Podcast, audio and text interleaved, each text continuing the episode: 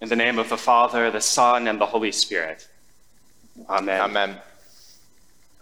Over the last couple of weeks, we've been reading The Magician's Nephew to our children before saying goodnight. It's the first book in C.S. Lewis's The Chronicles of Narnia series. And in the story, we are made to be present at the creation of a new world, a land that will be known as Narnia. And the Genesis account of Narnia is creation by song.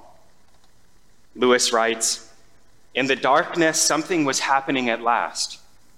A voice had begun to sing. It was very far away, and Diggory found it hard to decide from what direction it was coming.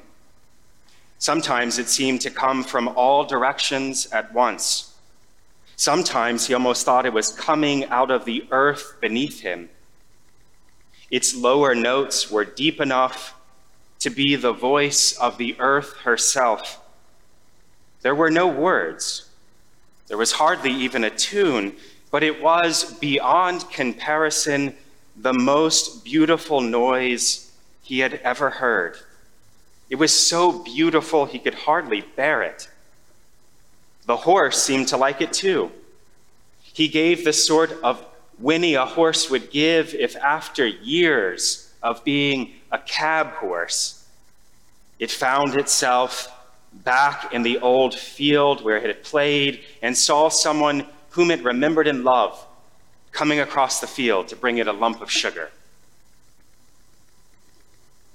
The genesis of our world, narrated in our sacred scriptures tells the story of our world coming into being by the creative and active Word of God.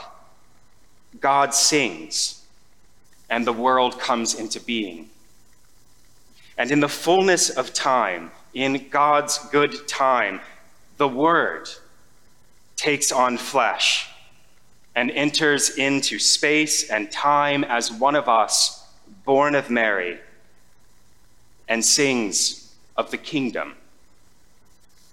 Those with ears to hear, listen and discover the most beautiful noise ever heard, a beauty ever ancient, ever new. And they can't help but drop their nets and follow. Yoked to Jesus, they discover true life, abundant life. But others, then and now, preoccupied with what they think to be more urgent matters, have no time for what they perceive to be a fanciful little tale about some song. We played the flute for you, and you did not dance. We wailed, and you did not mourn. For John came neither eating nor drinking, and they say he has a demon. The Son of Man came eating and drinking, and they say, Look, a glutton and drunkard, a friend of tax collectors and sinners. If in self serving fashion we drown out the song of the kingdom and we forego the dance at the heart of God's Trinitarian life, if we fail to mourn, when our brothers and sisters wail. Then we begin walking to the banging and clanging of a banal and bleak sound, the greedy and apathetic sound of power gained at others' expense, and the destructive sound of the machinery of war and death that we think is needed to keep the peace drowning out the world's true song results in generations of systemic racism. It leads to a denial of the truth that in these days seems to have no limit. It leads to an ever expanding gap between the rich and the poor, increasing fear and suspicion of each other, a willingness to destroy our environment, and so much more. The pandemic has laid bare many of our sins and offenses as a nation. We, as an American society, have not loved our neighbors as ourselves. We've not respected the dignity of every human being. We have not ensured liberty and justice for all. We have failed to live up to our ideals as a nation. We have fallen short of the glory of God. The first step in repairing the breach is to recognize, name, and accept these failures. And then to decide, each one of us, whether or not we are heartily sorry and truly repent. Do we want to hear the song of the kingdom that brings true life and liberty and live by its beauty? Or will we cling to the false gods that have us in their deceitful and deadly grip? The book of Deuteronomy understands this as a choice. See, I have set before you today life and prosperity, death and adversity. If you obey the commandments of the Lord your God by loving the Lord your God and walking in his ways, then you shall live, and the Lord your God will bless you. But if your heart turns away and you do not hear, but are led astray to bow down to other gods and serve them, I declare to you today that you shall perish. I call heaven and earth to witness against you today that I have set before you life and death, blessings and curses. Choose life so that you and your descendants may live, loving the Lord your God, obeying him, and holding fast to him. As we mark the founding of this nation of immigrants, a project that at its very best seeks liberty and justice for all. And as we raise a glass to freedom, let us remember that we, the baptized, are the people called to choose the life of the kingdom.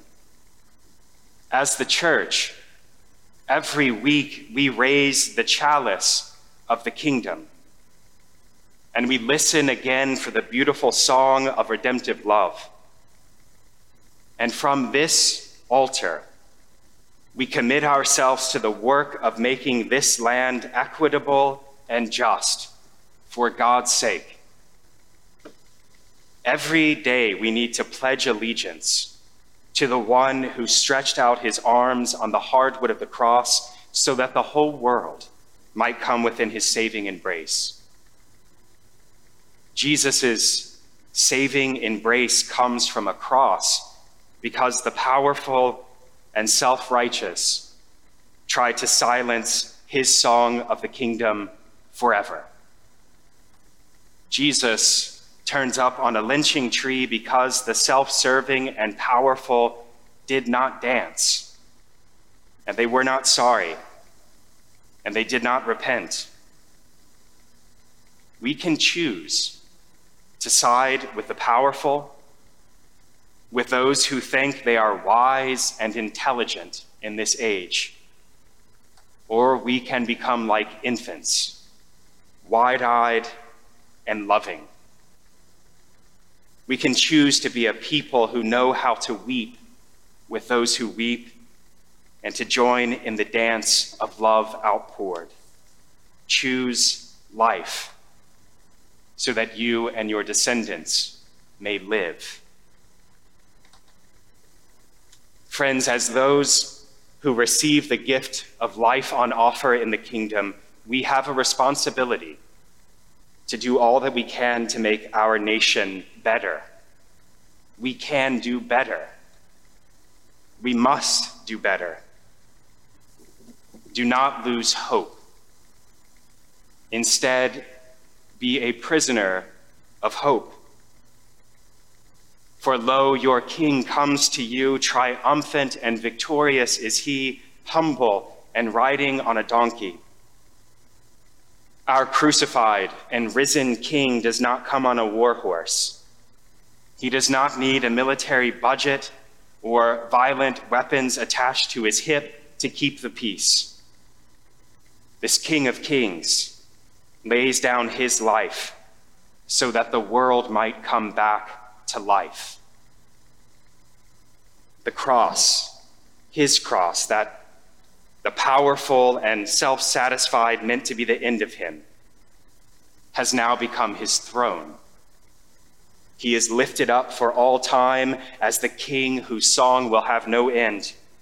And this morning, it sounds like this Come to me all you that are weary and carrying heavy burdens, and I will give you rest. Take my yoke upon you, and I will give you life. In the name of the Father, the Son, and the Holy Spirit. Amen.